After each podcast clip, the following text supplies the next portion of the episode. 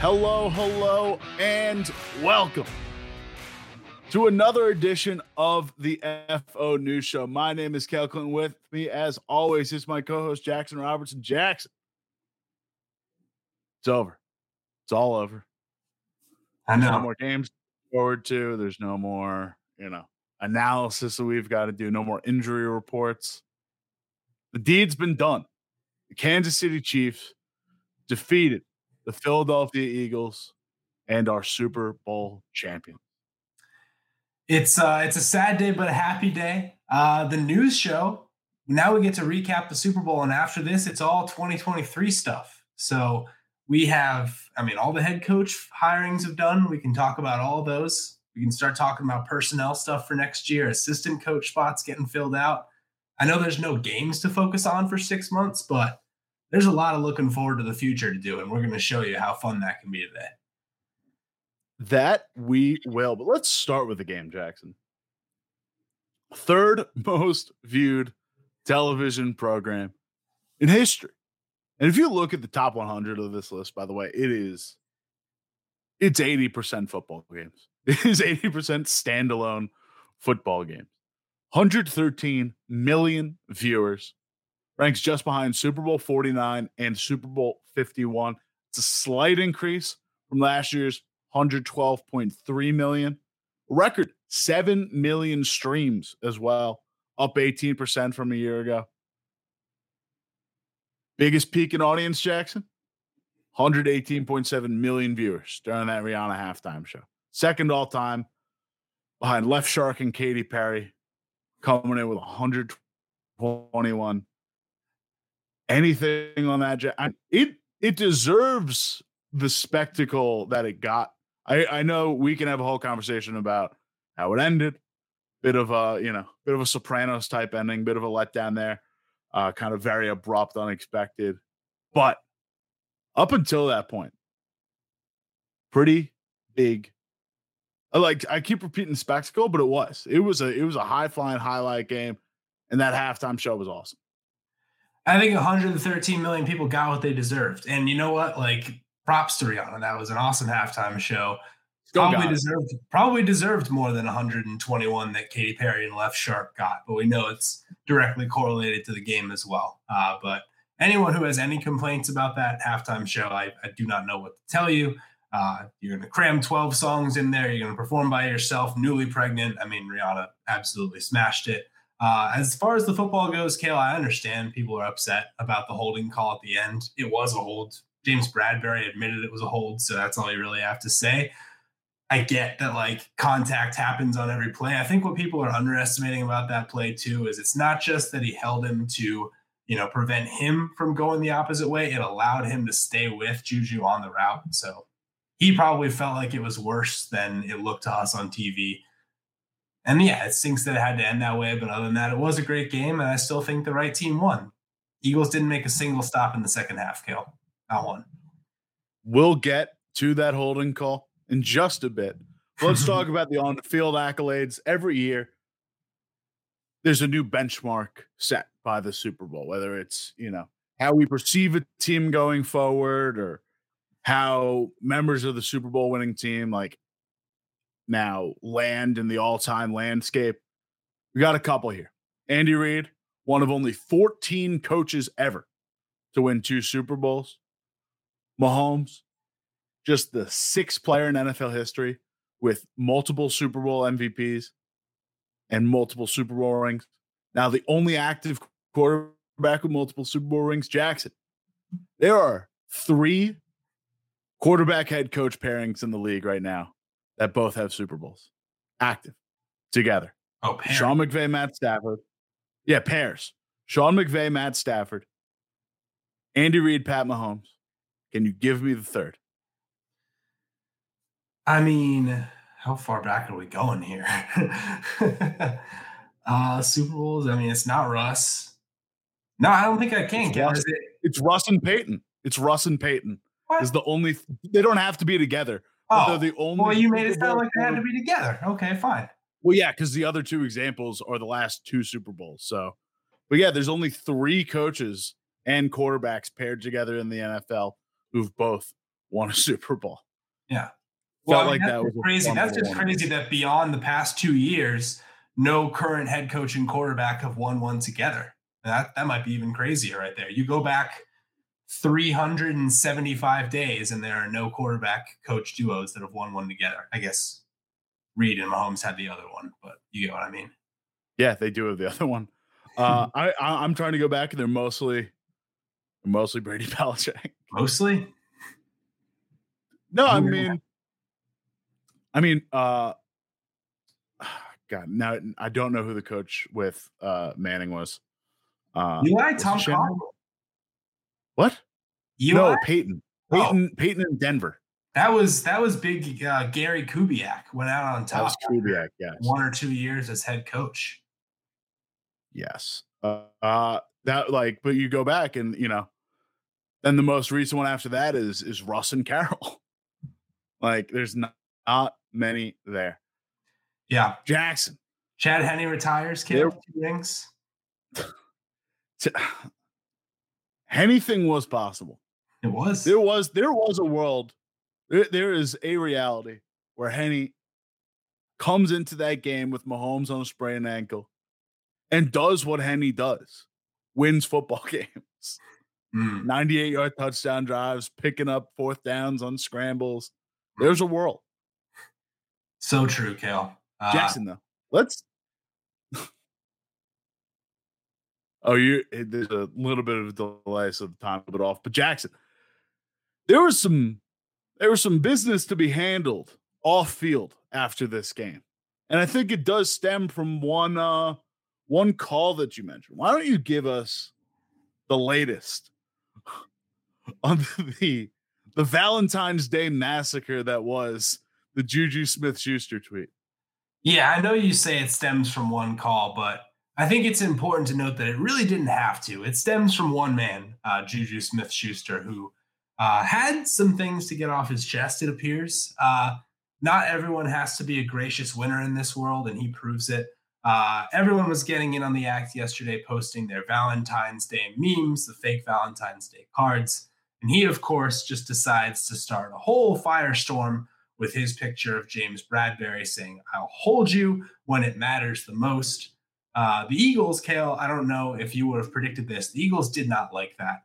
Uh, fair enough to say.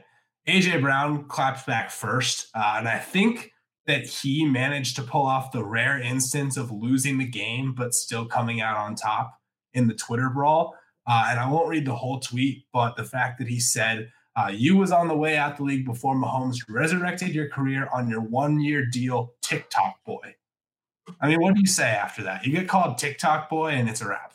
Uh, anything boy, honestly, Kel. What what can we say about boys the past few years that hasn't just won arguments? And CJ Gardner Johnson jumps in. He just makes it straight up ugly, clapping back at Juju Smith Schuster by uh, his tweet saying Juju ran from me when I checked him in game. Then 10 got his smoke, which is like actually mean he actually almost hurt Isaiah Pacheco, and I was impressed that Pacheco was able to finish the game at all. That's when it got ugly. Patrick Mahomes also jumps in as if it wasn't crazy enough. Patrick Mahomes just says, That man must just be bored. I'm assuming he means AJ Brown, but honestly, there's a lot of people in this controversy at this point. It could be Juju. Juju, yeah, he could, could be his own. Juju wasn't a Disney contract anymore. Could be anyone. Yeah, yeah, Juju wasn't at Disney. There's some downtime before the Super Bowl. Maybe he was just, you know, he's in the lab making Valentine's Day memes. Yeah. And then finally, uh, Tyreek Hill from the clouds uh, jumps in. First, he says, uh, like, big boy AJ when AJ Brown says the whole thing. And then uh, after a couple rounds of responses where Juju says uh, he's glad that AJ Brown is finally able to get that all that off his chest, Tyreek Hill says, uh, man played victim, two laughing, crying emojis, and uh, LOL, I'm logging off here today. So Tyreek Hill, obviously a big side character in all this, being the man who uh, was replaced in the aggregate, uh, very much Billy Beane style in Oakland. So that's that's your summary of the Twitter beef, Cale. Uh, NFL wide receivers get after it on Twitter like none other. What is that? Do you have that off the top of your head? Typical uh, typical position player tweets. What is the wide receiver one? It's like wide receiver one is uh, the enemy speaks softly and carries a knife. yes, that is it. And it's gold. Jackson, I'm glad in our last day covering the 2022 season, we get to sneak a little bit of an old weekend quotes homage in there. This was about as good of a Twitter beef as you could have gotten. It it seems like to be no every, one's totally no one's totally on. Yeah, it seems like every Sorry, season ends like this now. Every every football season ends with some kind of crazy Twitter beef. Because last year we had Eli Apple coming after the entire league, and then oh, the entire yeah. league comes back after Eli Apple, calls him applesauce. The dust has got to settle at some point, you know. Like, well, Jackson, Kansas City Chiefs actively celebrating right now. Their parade buses are going around Kansas City. The losing team, Jackson, is in the coaching hunt now because two head coaching jobs have been filled, and both have been filled by Eagles coordinators. Let's start in Indianapolis. Shane Steichen gets the job, head coach. This was news prior to the Super Bowl. believe we had it on the site Sunday morning, but the deal got finalized in the days after. 37 years old, been the Eagles coordinator two two years now. Two years. Two years now. Sorry, I don't have this article up. Uh, I was going off of the sheet now. I've got to start vamping. Uh, two years now. Now, very strong offense. Led the league in offensive rushing DVOA this year. Back to back seasons in the top 10. Jackson, I don't know about you, but to me, it feels like a good fit. It feels like one, you know, the uh, Colts are going to be developing a guy. They're not going the veteran quarterback route anymore. They are set on taking a rookie quarterback. Steichen has both with the Chargers and the Eagles had the responsibility of working with a rookie quarterback on the roster. The Chargers, he crossed over the first year of Justin Herbert. And this year, he's gotten the developmental years of Jalen Hurts as a full time starter. Colts also very much a run first team. Eagles have done it for two years now with their running back by committee. Colts have done it with a like one of the last bell cow backs in the league, truly, Jonathan Taylor. I can't tell you as much about schematic stuff, X's and O's, but just in terms of fit and situation, given the track record Steichen's come from, I love this fit. Yeah, I mean, you had to hire a coach who was going to work directly with your new quarterback because you know the Colts have been in quarterback purgatory for so long that they're it's not just that they don't want to be there anymore it's they physically can't because their fan base will riot uh, so they have to bring in a long-term solution at quarterback we don't know who that's going to be yet because of the unique position uh, that the draft has found itself in with the bears at the top uh, are the colts going to trade up are the texans going to take you know stroud young we we think that maybe based on as things stand right now it might be cj stroud coming to indianapolis but we don't know. We just know that Shane Steichen's going to be a coach for them, and that is a good thing. Uh, just to add on, Cale, the Colts end the year not only ranked dead last in total offensive DVOA and total offensive DYAR among quarterbacks. Get a load of these quarterbacks, Cale.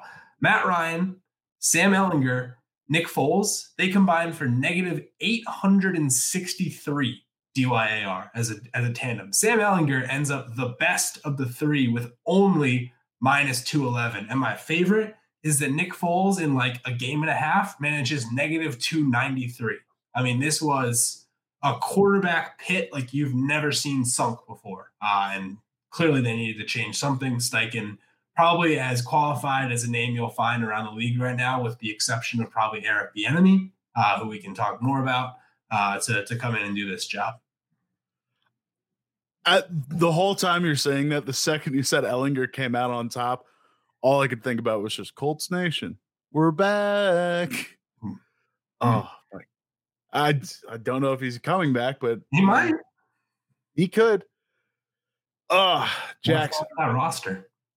The other head coaching position, Arizona, finally resolved their head coaching vacancy with Eagles defensive coordinator Jonathan Gannon. A somewhat interesting hire because he was not named among the two starters or the two candidates that were considered finalists. Originally, their class was three.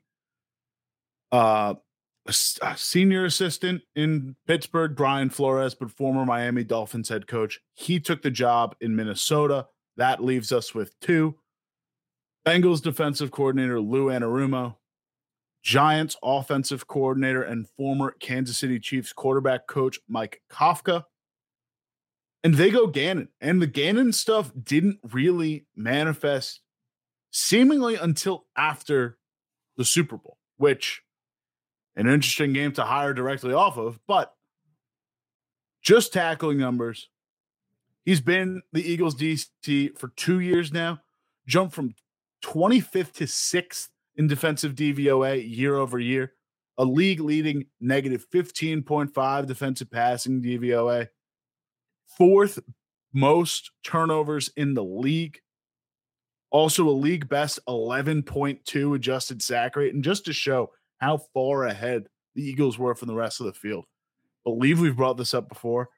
I forget where I've thrown this around, but the gap between first place and second place, the Eagles and the Giants, is the same gap, or Eagles and the Cowboys, sorry, is the gap between the Cowboys in second and 23rd place, which I believe is the Jacksonville Jaguars.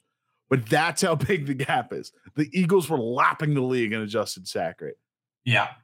But the Eagles have the horses to do that. And the Arizona Cardinals, you know, they got some work to do in terms of filling out a pass rush. They do have that number three pick. Love to see them use that on a pass rusher, uh, but clearly a lot to build in Arizona. Before I get into the specifics of the Gannon hire, I will say there is one thing that the Arizona defense very much does have going for them. That's some pretty good safeties, solid secondary. They were the number one pass defense in DVOA against deep passes at negative 36.5%. So clearly something to build on there. However, they were dead last against short passes. So there's really just the, the highs and the lows, uh, like no other team in the Arizona pass defense. Uh, much, much to try and pick up there, and that's not even getting into the offensive situation. Doesn't look like Kyler Murray is going to be ready to start next season. Probably going to be a rebuilding year for the Cardinals. This hire, Cale, not received all that well by the fan base. You know, you hate to use Twitter as a source, but if you just look in the replies of their, you know, Arizona Cardinals hype video, we got our guy, uh, Jonathan Gannon, here he is. Uh, it's a lot of very negative sentiments. Uh, we'll see. Somebody just said, who? Uh, a lot of people saying, why would a team who can't win in Arizona hire a coach who can't win in Arizona, referencing this past Super Bowl. Uh, so he's got a lot to prove. Uh, clearly, clearly recency bias. You know, the Eagles defense was much better all year than they showed in that game. And honestly, it's hard to look that good against the Patrick Mahomes offense. However, uh, Jonathan Gannon not coming in with the most goodwill of this year's head coaches and yet he gets a five year contract. He sure does. Because the Cardinals just give out five year contracts, Cale. Five to seven. They just they just throw money around, it seems. Seven seven used to be the number. They've hedged. They've come back down to earth since then. Well, they're like, we can pay him for the same amount of time that we're paying Cliff and Steve. Like we'll just we'll just no, spread all that money out over time. There is a world where Jonathan Gannon completes his head coaching contract and they're still paying Steve Keim and Cliff Kingsbury. That world business. It's the business of the league. Let's get in before we get into the rest of the coordinator news. Biggest story coming out of this week Derek Carr. We're getting into that point where we're sensing a lot of quarterback shuffle going on. And one of the biggest dominoes in that case is Derek Carr. Derek Carr was due $40.4 million guaranteed if he was on the roster Wednesday. Raiders were actively shopping him. However, Carr has a no trade clause in his contract. He went down to meet with the New Orleans Saints, got dinner with Dennis Allen, got dinner with some of the brass down there, offensive coordinator as well, and then just said, I will not accept a trade to any team you will cut me. And so they did. Derek Carr, official free agent, also has the luxury of signing with any teams uh, early because he was a late cut and he's not part of the uh, like end of year shuffle of you know guys released from their contract on day one of free agency. He can sign beforehand, so he will be courted by you know multiple teams. And reportedly, the New Orleans Saints are still in the running, which would just be all time petty. All time petty. But it makes sense too. It's like, why would you want to hamstring your new team by, you know, putting them 40.4 more million dollars under the cap when they're already the most cap hamstrung team in the league, coming in negative 55 million uh, in, in relation to the projected uh, cap for next season? I get that the Saints are salary cap wizards and just manage to kick the can further and further down the road every year. But if you're going to go to the Saints, don't also make it impossible for them to sign anyone else. So from that from that perspective, I get it. If Derek Carr does want to end up in New Orleans, Jackson, I, I do want to mention the numbers even worse than you let let on. According to Over the Cap, it's negative fifty nine million. Oh, that changed. And their effective cap is negative sixty three, and mm-hmm. They've got fifty three players rostered.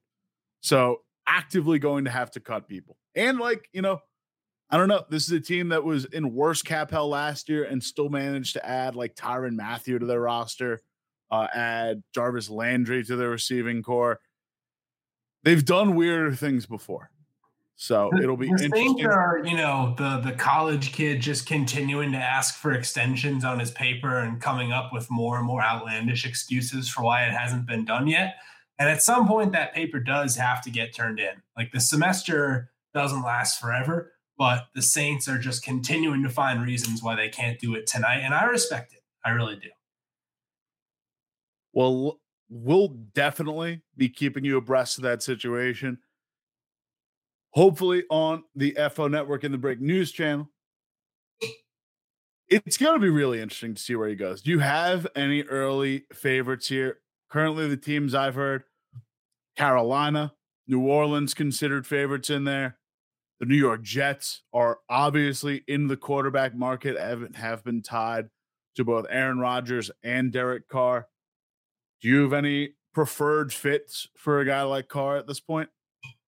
I, I've always thought the Jets one made sense if they weren't going to land Aaron Rodgers. Uh, I Aaron Rodgers isn't sitting in the dark right now, Cale. We have no idea what he's going to do when he comes out.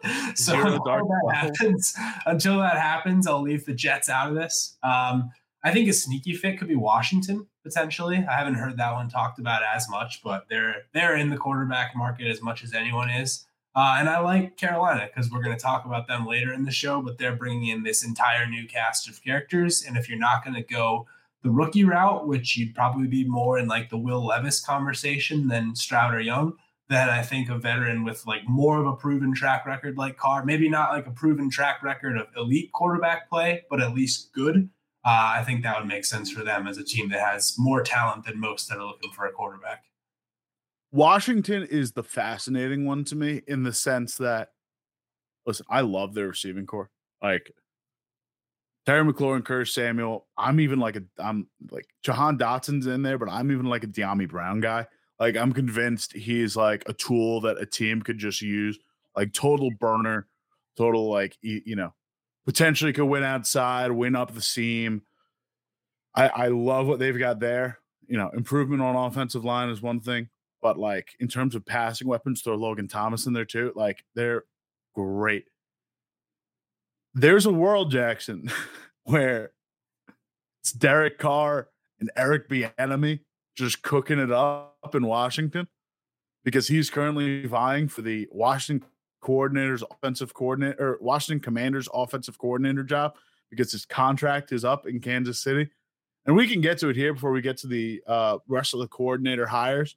Please. Because none of the head coaching hires and none of the coordinator hires are now two-time Super Bowl champion Eric Bieniemy, who is, uh, I believe, with Patrick Mahomes at quarterback, never finished worse than third in offensive DVOA. Yeah, I understand that there's a run on play callers for head coaching positions, but it just stings and is awful that this time last year, Andy Reid stood up in front of NFL ownership, like man in a position of power, like using his privilege, and gave an impassioned speech as to why. Well, not he was openly asking the question why Eric Bieniemy wasn't getting opportunities for head coaching jobs, and now ten months later, we're sitting in a position where there were five open head coaching jobs, and only one of them even considered him, and it didn't seem like he was close to being a finalist. I I don't know like interviewing for a head coach job, even if he's terrible at it, I, I, don't think like how you interview for the job necessarily correlates to how you do the job. And who over the past half decade has proven that they would do a better job than Eric Bieniemy, who, like you said, now has two rings on his finger, and nobody else who got hired this past offseason has sniffed one yet. And yeah, just to go back to my point, he started as the OC in Kansas City in 2018 finishes over that period first, third, second, third, first. Offensive DVOA. Like, again, it's Mahomes, but like, how can you not? Like, I and still, this team was good the year before Mahomes got there. They were fourth in offensive DVOA. So maybe he's just had like a good situation, but at some point, there are teams, there, there are coordinators with worse track records that have gotten better opportunities than he's gotten. Like, it's it's pretty confounding. Like Tyreek Hill, we brought him up on Twitter. His one thing before he's like, I gotta log off. What he does the second tweet, he's like, also, I have no idea how Eric Bieniemy has not been hired. Louis Riddick uh, called it. Uh, I, I I believe on Twitter he had said this is the worst coaching situation I've seen since the '90s in terms of uh just coaches not getting opportunities. It's it's astounding that not one team has made an effort in the five years since he has coached this offense that not one team has tried to take the flyer on. Yeah. To the point where now Andy Reid is basically saying, like, not I hope he takes another opportunity, but like maybe he should. Uh, because clearly, as long as you're in Kansas City and you're not running the show, uh, you know, in the eyes of other people, then you're not going to be the the attractive option because people want someone with that sexy play calling experience. Well, if you wanted proof as to what Eric Bieniemy can still bring, even though he hasn't like actively called the plays for the Chiefs offense, everyone's biggest anecdote, especially on film after this game, is wow, the Chiefs caught this read where if they fake jet motion and then bring the receiver back, you know, the corners for Philly would just pass off the assignment and leave someone wide open. That was Eric Bieniemy. He found that on film and he decided that that was a tweak they could make to their offense. So just like immediately in the aftermath of the Super Bowl, we're seeing what he can bring to the table uh, just from the outside looking in. You know, how much more would we find if we really dug deep and found out what an impact he's had? Because as great as Mahomes and Reid are, you can't ignore the fact that he's been there for all this success too, and has definitely played a part of it. With that said, let's get into the coordinators that have been hired. Let's start. We're going back to the uh, the quarterback shuffle at this point. Let's start in Baltimore. Baltimore Ravens actively trying to keep Lamar Jackson in Baltimore. He's going to explore his option. Doesn't have an agent. It'll be really interesting to see whether or not they can work something out. But in the meantime, they're going to try as best they can to court with a new offensive coordinator, and that's Georgia's Todd Monken. Monken has NFL experience, most recently coaching with the Tampa Bay. Oh, sorry. He spent one year as the Cleveland Browns offensive coordinator in 2019. They finished 20th in offensive DVOA that one year.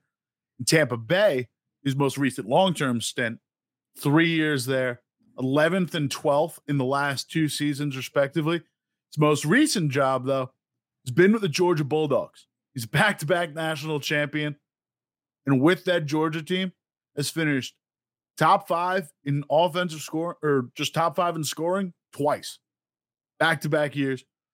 Pretty good gig, if you ask me. In 2022, Georgia finished fifth in all of FBS in both the yards per game and points per game.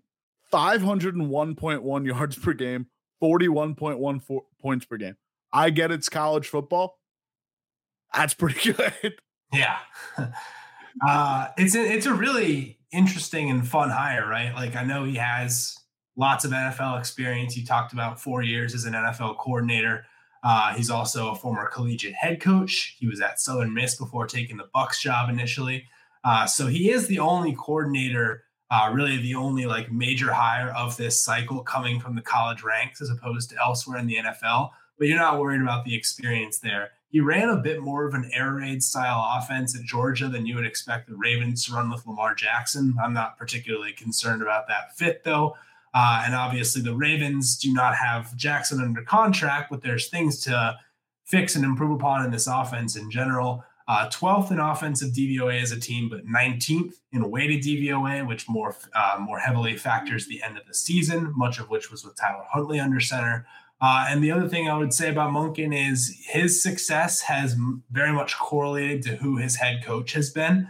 Uh, you look at those Bucs teams that didn't do very well. That was a Dirk Koetter run franchise. And then the Browns, his one year there was with Freddie Kitchens. Uh, whereas when he goes to Georgia with Kirby Smart, uh, he obviously has great success. And now he's going to be under John Harbaugh, who I think we all have a lot of respect for for the job he's done in the NFL. So I, I like the pairing. It'll be, I like, what I like about Monken is he's adaptable. Like he didn't run air raid with Tampa Bay, and they were still like a fringe top 10 offense. Like very adaptable. But this is a Ravens team that needs a jolt uh, bottom five in yards per game two of the last three years uh, post Lamar Jackson MVP. Uh, they could really use a boost. I'll tell you. Let's move on. DeMeco Ryans Houston Texans have now filled both of their coordinator spots. Let's start on the offensive side of the ball. Bobby Slowik, San Francisco 49ers pass game coordinator. You can imagine that's a pretty good thing to have in the fold, getting to pluck one of the guys from one of the better offenses, one of the more versatile offenses in the NFL.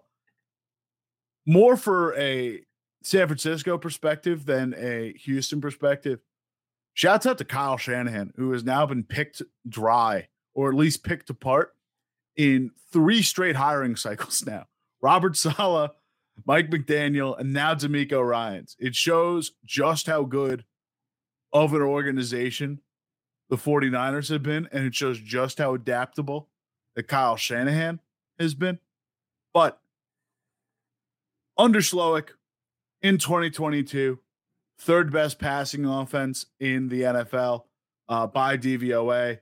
Offense in general for San Francisco finished sixth best in the league by offensive DVOA defensive side of the ball, Texans hire Cardinals defensive line coach Matt Burke.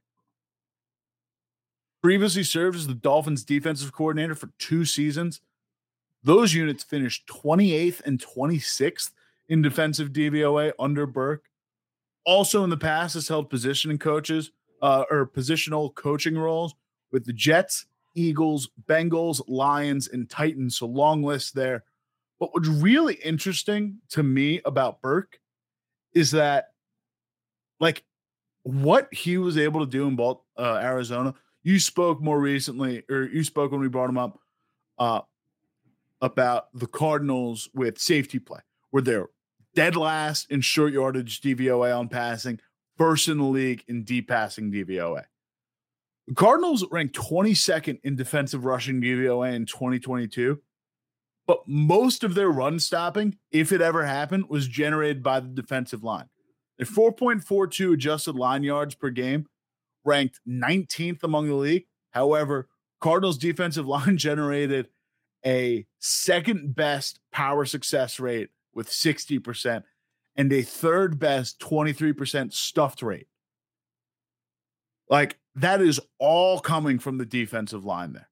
Because once you get into the open field, Arizona ranks 27th in second level yards, 25th in open field yards. So, like, you are running into the line of scrimmage or you're breaking a runoff. And yeah. in a division, in a division that has Derrick Henry, Jonathan Taylor, and Travis Etienne, like, not the worst thing to emphasize. You know what I mean? No, I agree with that. And and again, like DeMeco Ryans is still going to be like most of the brain power behind this yeah, defense. Like that's what I'm thinking. The, he just won the uh, or not just any coordinator, the assistant coach of the year award Uh, so he's he's obviously coming in to be like the main mastermind behind it. And if you're bringing in someone who kind of specializes in defensive line play, which you know wasn't the uh, I mean, DeMeco Ryan didn't play defensive line when he was an NFL Pro Bowler, uh, so it makes sense to kind of pair that there. Uh, and then maybe you bring in even another coach to be a little more of a specialist in the secondary. Uh, and then going back to the offense, I mean, you talk about just like somebody you have familiarity with. They just spent six years together in San Francisco, coming in at the exact same time. So if there's anyone who you know has that kind of trust uh, and and you know ability to work together on opposite sides of the ball more so than these two, uh, you know, I'd be impressed if that exists around the league because of how much turnover that there really is in the assistant coaching positions in this league. So love that pairing and think that, you know, they're set up. I, think you can tell a lot, Cale, about like just the vibes at this point in the offseason around hirings and teams that are, you know, quickly filling out these positions and are, are excited about the people they're bringing in. And we're about to talk about another one of those teams that's doing a lot of hiring uh, and the vibes seem to be pretty high. But I think the Texans, you know, you could say their offseason is off to a good start because there are other teams that are not filling coordinator positions. Uh, Tampa Bay, Arizona, for example, open coordinator positions for a while now. Be interested to see, you know, what what the Texans make of this, having hired so quickly. Arizona, I understand not hiring a coordinator when you just locked in Jonathan Gannon like yesterday, but Tampa Bay, you know, relatively inexcusable. There are 10 coordinator positions left. Jackson, you are right. The vibes are extremely high in Carolina, of all places. Why don't you tell me about their two new hires while I let this dog out? uh, we talked we talked at length last week. Uh, I believe it's now three weeks in a row for us talking about the Panthers on the news show. First, they hire Frank Reich as head coach. Last week, they come in over the top and steal Ejiro Evero away from the Broncos as their new defensive coordinator. And this week, still don't have an offensive coordinator officially, but two new hires on the offensive side of the ball. First, the news drops that Jim Caldwell, former two time, seven year NFL head coach with Indy and Detroit, uh, is now going to be hired as a senior assistant. Uh, the 68 year old has a 64 and 54 record as an NFL head coach, including the playoffs. He's also got two Super Bowl rings, Cale 06 Colts, 2012 Ravens. Pretty good track record there. Hasn't been in the league since 2019 when he was the Dolphins assistant head coach and quarterbacks coach. Uh, but obviously, Caldwell, somebody with a wealth of football knowledge. Uh, and while he won't be in like an official play calling position, will certainly have a lot of influence on overall offensive strategy. They weren't done hiring for offense because just today it was announced that Parks Frazier, who spent five years, almost five years in Indianapolis with Frank Reich, is now joining the Panthers coaching staff uh, as an offensive assistant. He was the passing game coordinator in Indy. He'll, actually he's the passing game coordinator here. He wasn't officially that in Indy, but he took over play calling duties on the offense when Frank Reich was fired. Uh, if you want to know if Frank Reich and Parks Frazier have a good relationship, Cale, Reich officiated Frazier's wedding in 2020. So it appears that they know each other pretty well. Uh, now, somebody with NFL play calling experience joins the staff can't necessarily be a bad thing. That it cannot. That is a tight bond, tight bond there. I'm, I'm very happy about the Caldwell hire, like extremely happy about the Caldwell hire. Just like, I don't know. I, like Parks Frazier, interesting name. Came up play caller, Indianapolis. Like tough situation to be in under Saturday. You got to rotate. You got a revolving door quarterback. Uh, you know your line isn't performing up to snuff. You've got pretty consistent injuries to pretty important players. It's a tough team to sort of manage there, but like I'm excited to see what he's got in store. Uh, being able to do it with better wide receivers than, uh, you know, the Alec Pierces and Ashton Dulins of the world is going to be uh, pretty interesting to see there. No, listen, no hate to them, but like one of the biggest issues, one of the biggest issues that the Colts have had is just a lack of lack of talent at the receiver position. So being able to be, be a pass game coordinator with you know DJ Moore is you know slightly more impactful there. But Caldwell just getting another another opportunity, like really good to see. Like I feel like since his Lions days, Like he could have had an opportunity to take a coordinator role, a senior analyst role, uh, like a, just some sort of advisory role. The fact he's landing here on a roster with, you know, a strong head coach in Frank Reich, a really good DC and Ejiro Evero that you and I both really like, like the pieces are coming together for this to be a really good looking organization. Like this is something that's got legs. You know what I mean? Yeah, they're building a very like deep knowledgeable coaching staff and now you just have to be like wait who's going to play quarterback for this team? Uh you know I, I, know you said dj moore is a good talent in the wide receiver room but other than that they're pretty thin. Uh so it's about roster building at this point. Uh they're clearly uh you know building something that they think is going to you know affect you know future teams. And and like like we also pointed out in the past this is a team that's in a very very weak division so, you know, having like this positive momentum while other teams in the division seem to be floundering and or going backwards is certainly a good thing.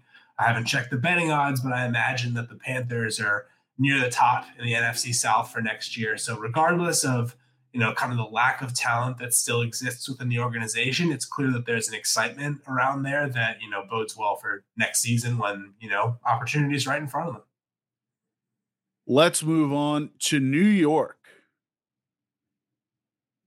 or I cannot say for me the vibes are the same. The New York Jets hired Todd Downing as their passing game coordinator, formerly the Tennessee Titans offensive coordinator, took over after Arthur Smith left for the Atlanta job. Wasn't necessarily the best performance historically for Tennessee. Obviously, they have to deal with uh, from the coaching and just the loss of AJ Brown. Uh, I don't think they were the ones advocating uh, to trade away a future top 10 receiver in the league. Uh, but 20th in offensive DVOA 2021, 21st in offensive DVOA in 2022. And this year did not fare as well from the passing category that it has in past years, 20th in offensive passing DVOA. Jackson, I'm going to ask you what you think about the hire. But this feels like, just to me personally, it feels weird. Because, listen, I'm all for like, we we compare the Nathaniel Hackett OC hire to the Tobias Funke. Uh, it doesn't work for anyone, but it may work for us with Nathaniel Hackett trying to lure Aaron Rodgers here, whatever. Todd Downing's connection tied to Derek Carr and Ryan Tannehill. like, so like you're fishing, you're fishing for like this is active recruitment of veteran quarterbacks mm-hmm. that translate that typically translate offense to offense.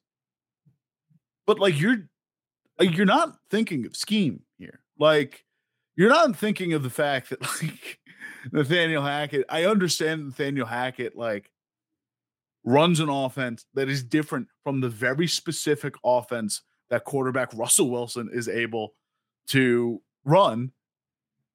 But like you pick a guy who flamed out in less than a year. You pick Todd Downing, who by all accounts kind of tried to mimic, not mimic, but like take bits of Arthur Smith's offense to uh, you know, middling results. It feels like we're missing like it feels like the New York Jets are just missing the like big picture here. Like like it's I, I'm I'm really intrigued to see how this whole picture sort of comes together, and that will not come together until we have the quarterback position. I say we, uh, like until just we as general public have an idea of who the Jets are going to take at quarterback, who they're connected to. But like, at least from an outside perspective, it feels like most of these hires have been done to like bring in a veteran or like it doesn't feel like it's a larger part of like who the Jets have in Garrett Wilson, who they have in their running back room, you know, pairing uh pairing Garrett Wilson with Elijah Moore and a Corey Davis, these guys. Like It doesn't feel like you're working with the pieces you have. It feels like these are hires meant to bring in a quarterback. I kind of respect it in that sense because it's like they're just covering all their bases. It's almost like whoever you bring in as a veteran quarterback, you have someone in the building who's coached them before and knows their tendencies.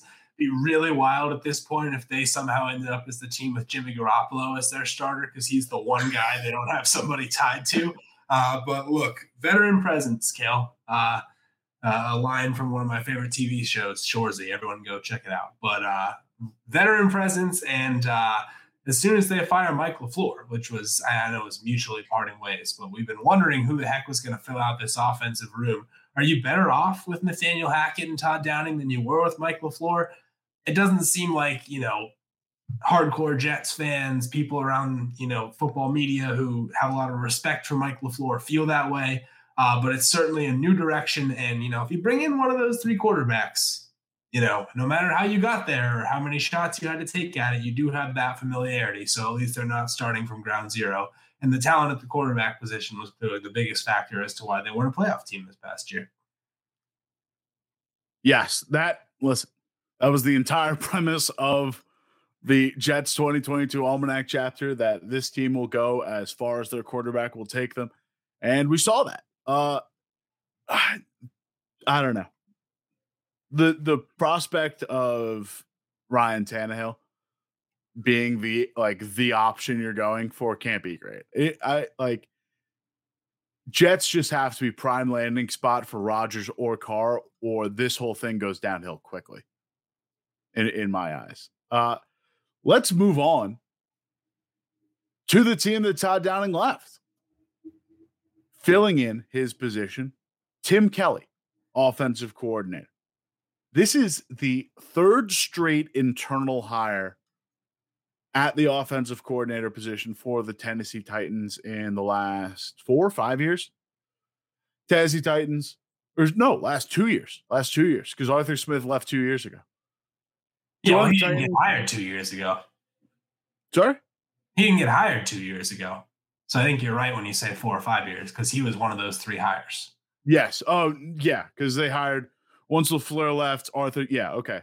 I was doing. uh I was just going from Downing. Thank mm-hmm. you for that.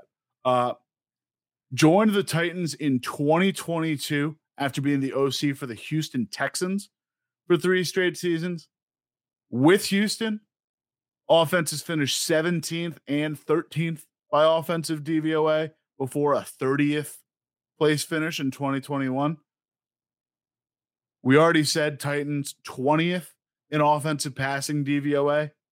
It's a thing for me. If you've hit this, like the Titans are the Titans are three years removed from top five offensive DVOA performances. Like I understand this was with a younger Derrick Henry. It was also a different league where, you know, body like body types weren't as like it, it was hard to defend Derrick Henry against the run or like as a run defender. Uh, and this is also a team with like Corey Davis and AJ and a young AJ Brown, rookie contract AJ Brown firing on all cylinders. You're just getting Ryan Tannehill into the building, and it's night and day from his latter days in Miami with Gase. But like, yeah, listen, you're on your third internal hire you're not exactly improving on the offensive end either. I just don't see the vision here. I don't see the vision with trying to like. I, I understand like Vrabel is doing a very good job as head coach. The Tennessee Titans defense has improved tremendously under him. On the other side of the ball, it feels like you're just you're just starting to recycle bad water, and it's like you're not doing much with it here. I get what you're saying. I'm not as concerned about you know who you're hiring as your offensive coordinator as I am about the personnel on that offense. And it, it really is a holistic thing where first of all, first and foremost, you don't know who your quarterback is going to be next year. Second, you did trade away AJ Brown, which was kind of inexcusable in the moment. You replaced him with a young, talented guy in Treylon Burks, who we both think can be very good, but is yet to be on the field long enough to prove it. Other than that, the wide receiver room is barren. Derrick Henry. I mean, you've been riding the Derrick Henry regression train for three years straight now. I'm sure you won't get off at this off season. Uh, and you know, only two years to be fair. Only two. Was right for one. Yeah, and, and, you know the yards per carry and DVOA are both down for Derrick Henry, even if he is still putting up 1,500 yards. Uh, so this is an inefficient offense. It's an offense where we don't necessarily think there's depth of talent. We don't know which talent is coming back next year, uh, and I'm just very concerned overall when you are in a division with teams that are you know building in the opposite direction. Uh, whether that's the Texans starting from square one, uh, or the Jaguars, you know, coming off a playoff berth and you know only getting more experience at the quarterback position. This is a team in limbo in a division where every other team kind of has a direction. My thing is they like they do a good job finding young talent, like late talent too, like picking up Chigoziem Okonkwo on like day three of the draft. Nick Westbrook-Ikhine is a former undrafted free agent.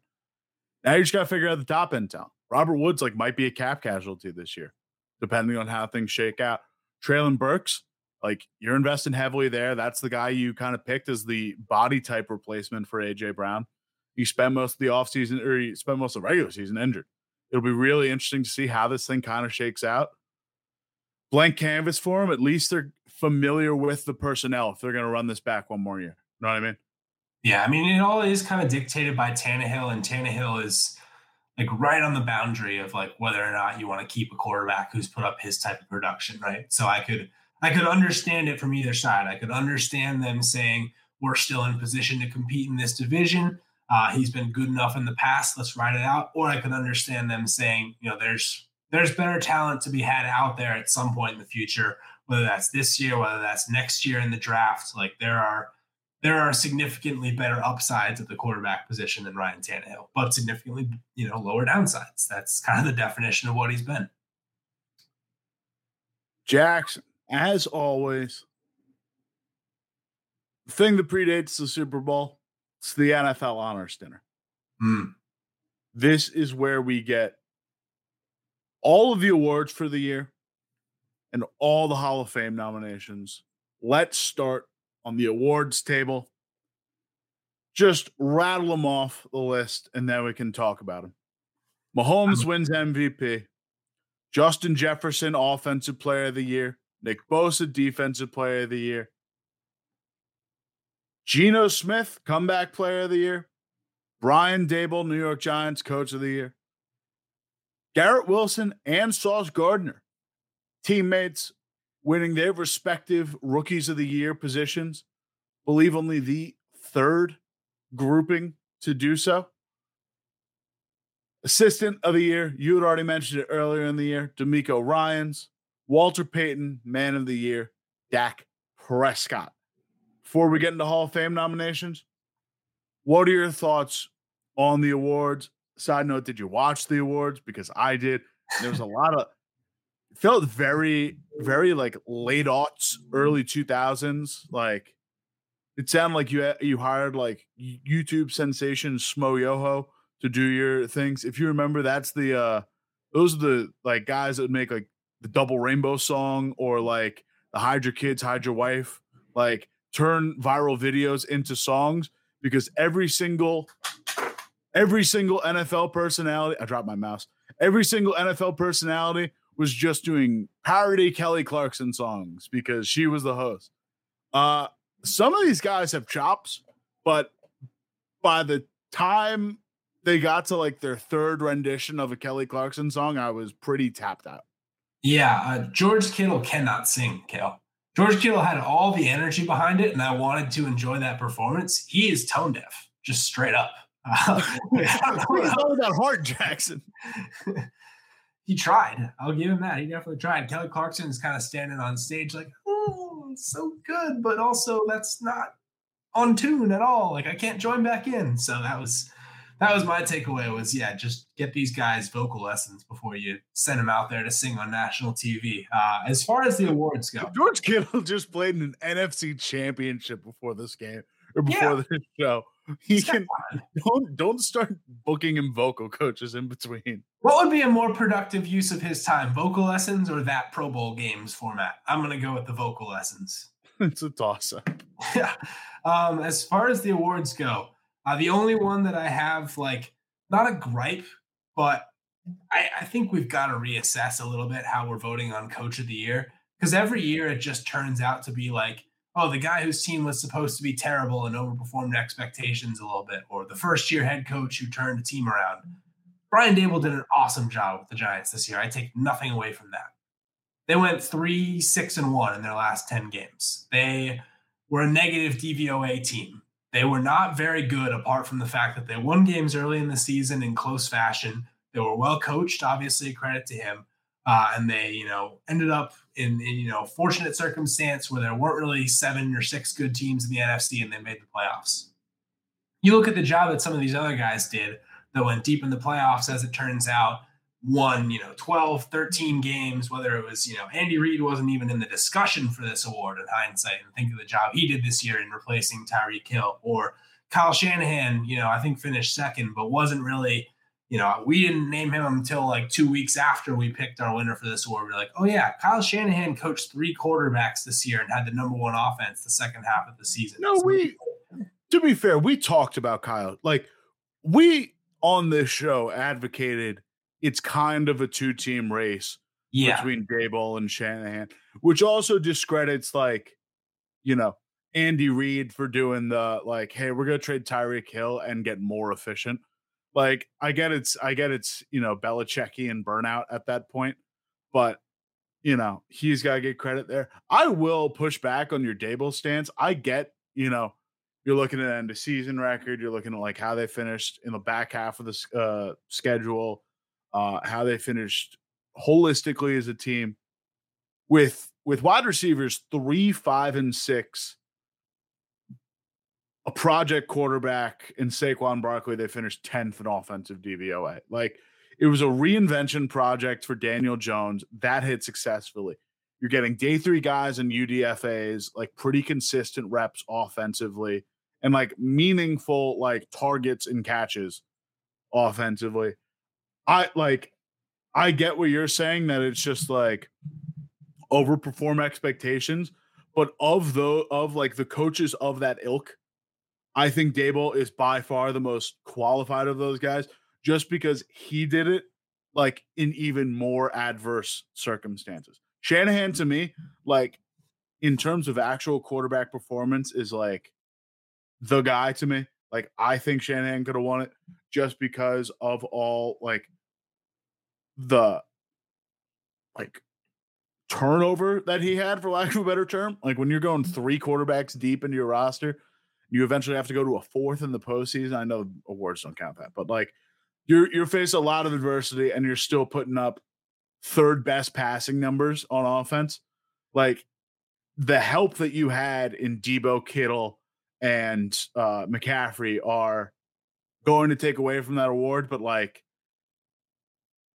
you know, Daboll like Daboll deserves a credit. Probably Shanahan's award to win. But outside of like Andy Reid, I don't know of those five candidates. I you know, I don't know who you drop there. Like maybe you throw Campbell in for like overperformance, but like, you know, of the guys they hit on, like I feel like McDermott kind of just got thrown in there, but you know, Pederson being in the mix, like the guys that they had were, you know, the correct guys to target outside of maybe Reid. But my issue isn't with like the list. It's it's a much bigger issue, and it's again not not in an effort to discredit Brian Daboll individually, but we look back on the history of this award lately, and it's really become like the you know regular season slightly better than anticipated, or even much better than anticipated award instead of like who's actually you know the coach of the year driving the most successful franchise. Like it's it's really a weird list that's won. There's been what one coach in the past uh, since since Bill Belichick in 2007 went 16 and 0 and won Coach of the Year. There's been one coach make the Super Bowl after winning Coach of the Year in the last 15 years. Like it's a very disjointed list from the teams that actually end up being the most successful teams when we look back on the season. And I'm not sure how we fix that. But like, I'm not giving I'm not giving McDermott this award like over Shanahan or uh Shanahan or Daboll. like I'm not giving him the award. Reid is the one I keep throwing out there, but like the mark, like the mark of the improvement is like the only benchmark you really have for this award or like dealing with adversity. Like I don't know Well, that's why in hindsight, I would have been more inclined to give it to Shanahan. And I just think like when you look back at the records on the season and how the Niners were really a quarterback at the end, you know, they almost made the Super Bowl with their third quarterback and he ends up getting hurt. Uh, that to me and and finishing the season 13 and 4 looks better on the Wikipedia page than O'Brien Daboll, 9 7 and 1 coach of the year. And I'm again I, I keep like discrediting Brian Daboll, and I hate that I'm doing that, but it just I look down this list and I see that, you know, on this list, the last five winners include Mike Vrabel, Kevin Stefanski, and Matt Nagy, and not any of the guys that we consider to be like, you know, top three, top five head coaches in this league. And it, it starts to get weird for me as to what, what direction we want this award to head in the future. Nagy's the very funny one, but I mean, Vrabel also won the award the year the Titans got the one seed. I'm fine with that. That's like exactly the thing you're describing. That was like a team like it kind of merges both of yours because it was like a team that overperformed expectations and a team that I understand not by DVOA, but like was simultaneously achieved like one of the highest positions you can get in regular season football because that's how these awards are based regular season on like one of the highest achievements you can get in that like in the regular season is locking up the one seed and that's what the titans did so like that kind of uh, marries both of your points. Yeah, that's just one of the five. I'm. It's the one that I have the least trouble with is the Vrabel one because I get they got the one seat. But yeah. When you look back on this award and it's Stefanski and it's Matt Nagy and there's no there's no Belichick's, there's Nagy no Leeds. Yeah, I mean Nagy just won a Super Bowl. So shout out Matt Nagy. Congrats on getting your ring. Uh, that's gonna look really good on the finger for a long time. But yeah, I mean there's a there's a Jason Garrett on here. There's a Bruce Arians with the Cardinals in 2014. Uh, you don't. Harbaugh, you don't remember. Jim Harbaugh owns it. Jim Harbaugh. You don't remember how good that Cardinals team, or surprising that Cardinals team was with Carson Palmer. I went back to it. Good group. Hey, congrats to them. Uh, weren't in the Super Bowl that year. Uh, yeah, Jim Harbaugh wins it the year he doesn't take the Niners to the Super Bowl. It's it's just a weird award. It's it's gone longer than I wanted it to, but it's uh it's something that I, I think always like mismatches with how we look back on the season is who ended up winning coach of the year. Anything on the player side? I know. I mean, Mahomes should have won. Jefferson should have won. Bosa should have won. Geno Smith, like, if you want to adjudicate how we decide what constitutes a comeback, so be it. I think that, you know, even if you want to make the argument that his situation was somewhat self inflicted, he did come back into being a prominent figure in the NFL. And I'd rather him win it than a player that we knew was great and elite and just happened to get hurt last year, like a Christian McCaffrey. Uh, so I'm I'm all for that one. And then yeah, rookies of the year, I've got no beef with either one. Yeah, uh, the comeback player of the year. The only thing I've got is I think uh, I think it was Steven Ruiz who had said uh, of the Ringer, who had said that he came back from people not knowing ball, and that was his comeback story uh, of people not knowing that he was a good quarterback but yeah, all the rest pretty much hits for me. Uh, no qualms anywhere. Like DPOY was just like DPOY is the only one. It's just because it's a deep field. Like you can maybe go Parsons, but it's really Bosa. Uh, let's close out the show. Hall of Fame 2023 Hall of Fame inductees officially announced. Joe Thomas, offensive tackle, Darrelle Revis, cornerback, Demarcus Ware, linebacker, defensive back Rondé Barber, linebacker,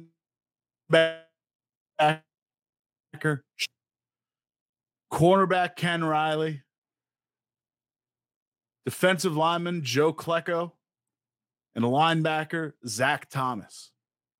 Any big standouts here? Happy to see Revis and Joe Thomas both get in. Very happy to see Don Coryell finally get in, despite not being a Super Bowl winner, one of the forefathers of modern NFL offenses, and deserves his enshrinement in the Hall. One of those like you can't tell the story of the league without the Air Coryell offense, so he belongs in the Hall of Fame. Beyond that, Jackson, any thoughts? I think Zach Thomas is a fun one. Uh, just like as a personal anecdote, when I was like five years old, I had this obsession with the Dolphins uniforms and the color teal. Uh, so I got like a Zach Thomas jersey for Christmas when I was five years old. So to see like that weirdly come full circle, uh, probably not a lot of teams that I have more like animosity for than the Miami Dolphins nowadays, just as a fan of a rival uh, organization. But now, like, he's in the Hall of Fame, and that's kind of fun for me. I love Jason Taylor as well. I'm glad that he's going to be. Or is Jason Taylor already in the Hall of Fame? I think he is, right? He has to be, right? Yeah. Uh, but I believe he got in in the past couple. I was gonna, I was gonna say because, like, one of the biggest things in our comment section with the Zach Thomas pick was Jason Taylor was always just bigger and more popular. Yeah. And while Zach Thomas was a force, like you thought he might get lost in the wash because of a guy like Taylor overshadowing him. So it's good to see Thomas getting the hall yeah. off that. Taylor's been gone a long time now. I didn't realize Taylor got yeah. inducted in 2017. I thought he might have played till around then, but yeah, he retired at the end of 2011. So been a long time uh, since these guys were in the league, and it's nice to be able to like look back on their careers now that they've been out for a while. Uh, Thomas and Revis, like the epitome of guys, Joe Thomas, that is the epitome of guys who were like the peak of their position on bad teams for a long time. And I'm stoked that Revis finally got his ring uh, when he went to New England that one year and got paid. Ended up having a very successful career all the way around. I want to. I want to. One thing. I know it's not like baseball where they've got the hats with the logo where you got to pick one team to go in with. But they should.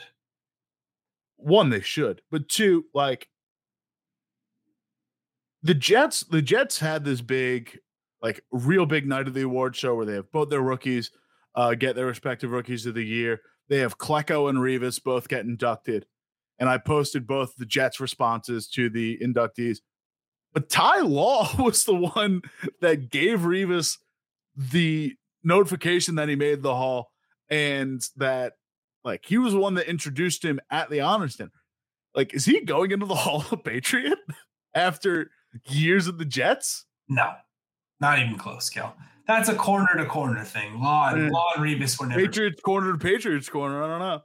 Law and Revis were never teammates. Darrelle Revis was a Patriot for one year. I get how great that year was. He's not going into the Hall as a Patriot. Don't don't worry or don't get excited. The whole the whole thing he wanted at the end of his tenure was ring chasing. The only team he got it with was the New England Patriots. I don't. Yeah, know. and now he can step back the ring and had a mostly great career with the Jets. Uh, but yeah, I mean, I I'll talk a little bit about like how tough it is to make it into the Hall of Fame too, and why these guys deserve so much respect. Because you look at the list of guys who missed out this year, and they're guys who, when I was watching them play, they were like people that I couldn't take my eye off of week in and week out. Whether you're talking about Dwight Freeney, Reggie Wayne, Patrick Willis, Jared Allen, Andre Johnson was this like historically great receiver on a historically bad Houston Texans team for a long time. And Devin Hester, for a while there, was like the most electric thing going in the NFL. 2006 Devin Hester is like a top five most entertaining player I've ever watched. So really tough to make it in when these are the guys getting left out.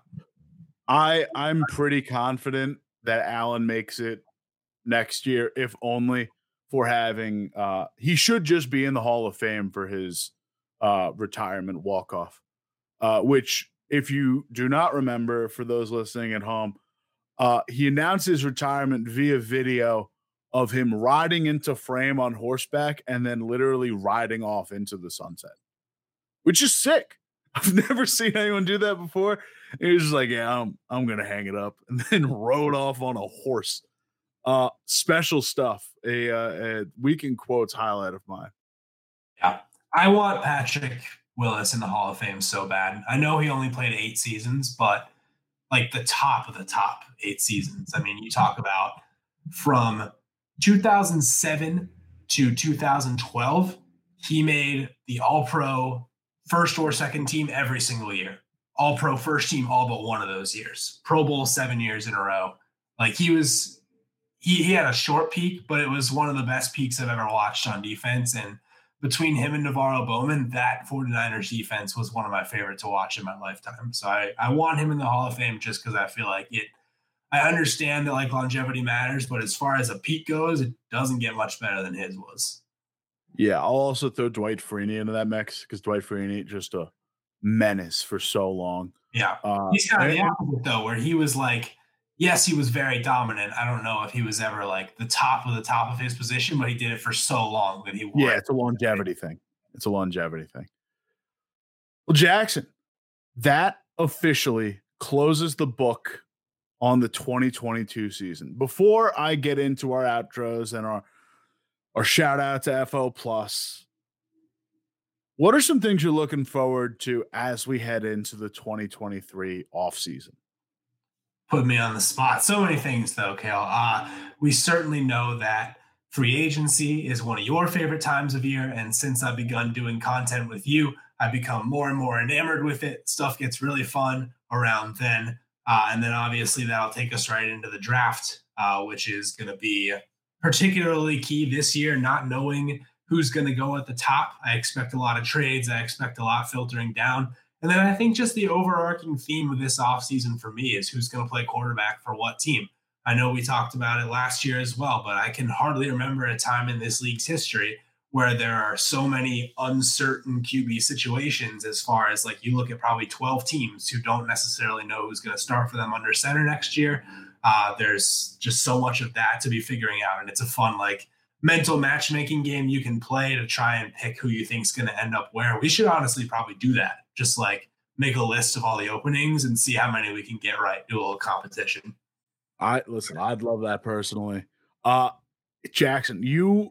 This is if you if you're talking about how you're getting pumped for free agency. This, this might not be the year to do it, but this is a running backs. Hell, the running, running back. backs, more free agent quarterbacks than we've ever seen uh, in recent memory. Uh, a lot of good like safety talent uh some good like rotational edge talent, like those one year, like an edge you get as like a one year vulture kind of guy, like the Clowneys or the Justin Houstons and the Melvin Ingrams of the world. Uh what's really going to be interesting for me, Jackson, this is looking like an all time buyout market. There are currently 13 teams over the cap. Oh. If you go by effective cap, that number jumps up to 14. This is a lot. like, and teams are like most of those teams are double digit millions over the cap. It is going to be a monster buyout market. Uh, like whether you're looking at like, you know, Bud Dupree's or like Byron Jones is like there's going to be talent like I don't know, Aaron Jones is going to be on a buyout market, like Leonard Fournette's going to be on a buyout market, maybe Tyler Higbee in there. Like so much of the like this is this market is going to get an injection of wide receiver talent, offensive line talent, some additional running back talent somehow coming into this mix. Like teams are going to have to make some very difficult decisions either with their roster or their cap structure. One of them is going to give, and it's going to create a massive, massive supplement to what was looking like. I believe you and I described it as like this is a tune up free agency class. This is a free agency class that isn't going to shift the landscape of the NFL, but it's really going to bring some mid teams to, or like some middle to good teams to great status and some great status to Super Bowl contending status. Like these are the kind of buy like these are the markets you have that are sort of edge like edge defining things. These are the difference makers that help decide, you know, contenders and winners. But if we get a good buyout market, that completely changes and now we've got depth and talent. Like this yeah. could get really good really quickly and the amount of teams with like thirsty fan bases, you know, under delivering on expectations, whether it's this year or over the past few years, or teams that you know maybe a little bit outgunned in a in a you know arms race like in the AFC, where Baltimore might be on the fringe of contending, but you look at Buffalo, Cincinnati, Kansas City, all appear to be ahead of them. Uh, you've got the Chargers, who were like the big winners last year and ended up you know, having a lot of issues on their roster after paying a lot of money for people like JC Jackson. Uh, it's going to be a year where like the stakes are really, really high for a lot of teams. So whether it's buyouts, whether it's free agent signings, uh, you know, there's going to be going to be teams trying to make a splash. Jackson, know where they'll be able to find all the latest on all of that news and more. That's right, it's Football Outsiders. While the new show is taking an off-season hiatus and maybe coming back in a more sporadic fashion as the season goes on, those breaking news blogs, they never stop coming. The weekly analysis coming from Aaron Schatz and Mike Tanier, that's not going to stop. You know, you can't get in on FO Plus, footballoutsiders.com slash subscribe.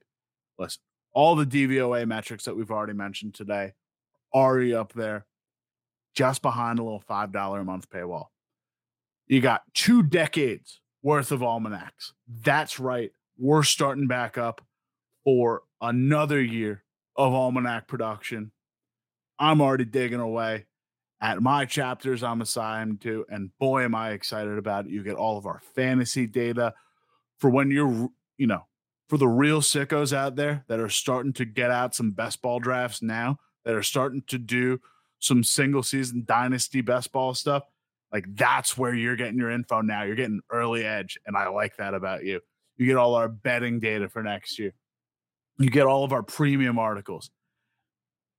Football Outsiders Jackson, I'm talking free agency. They're going to dominate the draft market. We're getting back. We're up at our numbers, Jackson. We were the FO 40 last year. We're going the FO 100. We got the top 100 NFL draft prospects broken down for you over at Football Outsiders. Jackson, this is going to be an off season to remember for the FO faithful. We're going to remember it. Make sure that you you know, just just plug in across the FO universe, you know, like not just in terms of the website, but you know, you and I are certainly going to continue to be on board and, and try to make some exciting off-season content for everybody. We'll have an idea of what that looks like soon, but uh, you know, the FO universe is going to continue to evolve, and I'm very excited to be a part of it. That'll do it for us on the FO News Show. Before we go, again, gotta thank FO Got to thank our producer, Ross. Got to thank Social Team. What a great year. So lucky to be able to do this, talk to you guys every week about the latest across the NFL landscape. Lucky to do this with you, Jackson. What a great, great season. Great way for it to end. And now we're on to an even better off season. Yeah, thank you, Cale. Thank you, FO, uh, for giving me this platform. Uh, you know, my first official platform in the football content creation space. Uh, only want to continue to do more with you guys, and it's been a great year. Uh, shout out to everyone out there for listening.